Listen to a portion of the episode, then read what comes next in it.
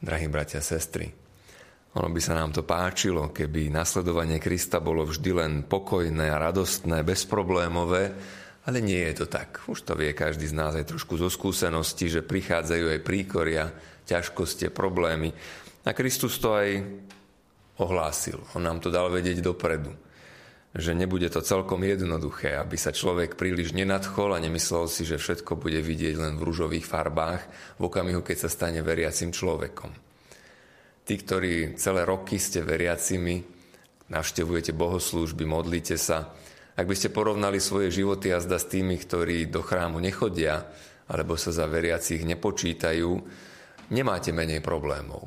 Určite nie. Ba naopak, keď je človek veriaci a chce autenticky svoju vieru žiť a hlásať, tak sa dostáva aj do ťažkostí, pretože Kristovo posolstvo nie je ideálne príjmané v tomto svete. To by sa dalo spomínať na predošlé časy a tých prenasledovaní je nemálo aj v súčasnosti. Teraz je otázka, ako na to odpovedať. Ako v tejto situácii sa má kresťan zachovať. Zoberme si v tom prvom čítaní v Egypte, keď nastúpil kráľ, ktorý Jozefa nepoznal, zrazu začalo byť veľmi ťažko, veľmi zlé. A ľudia, ak mali zachovať svoju vernosť Bohu Izraela, tak sa dostávali do situácií života a smrti.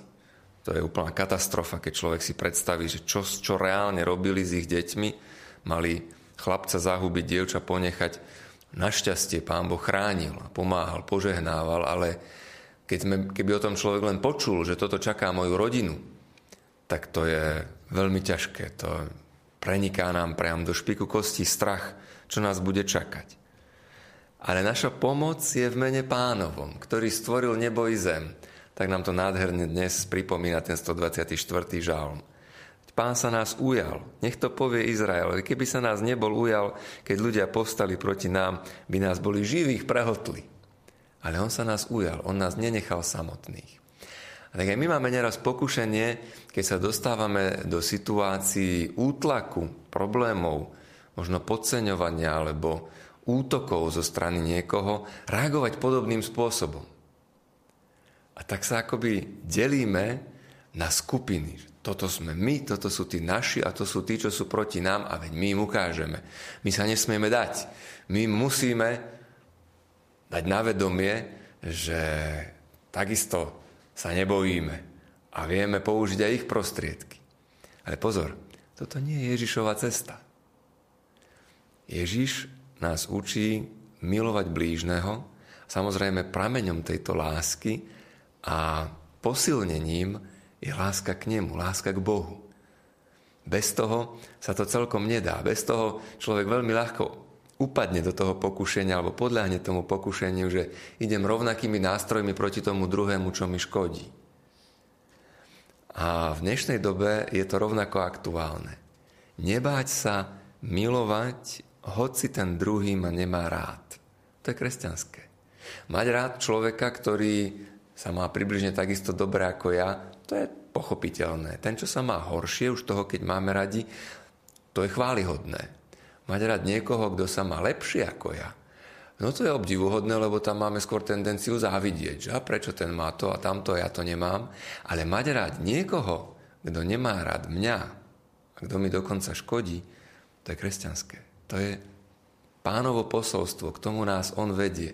Čiže keď aj prídeme do tých príkorí, do tých prenasledovaní, si zoberieme ten krásny príklad svetcov, ktorí nám zanechali aj z toho predchádzajúceho obdobia našich dejín, z času komunistického prenasledovania, dokázali odpúšťať a dokázali milovať.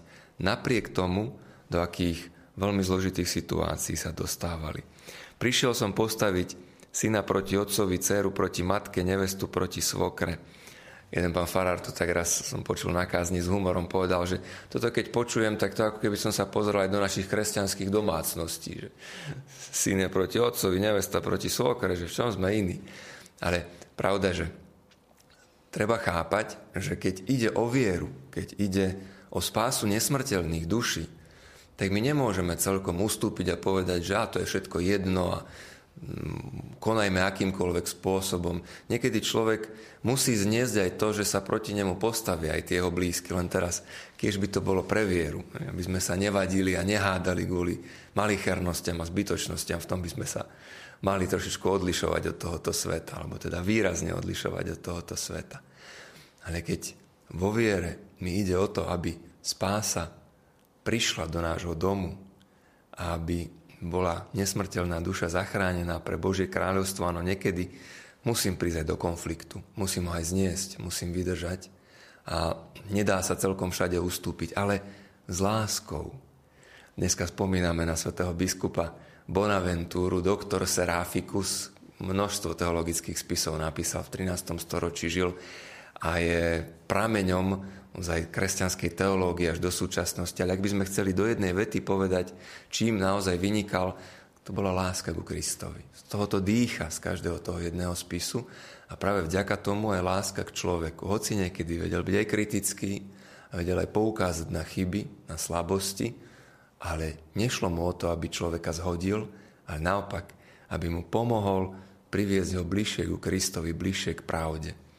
Rozhodnime sa aj my, drahí bratia a sestry, tento dnešný deň na novo dôverovať pánovi, lebo o tom to celé je. Nech je naša pomoc v ňom.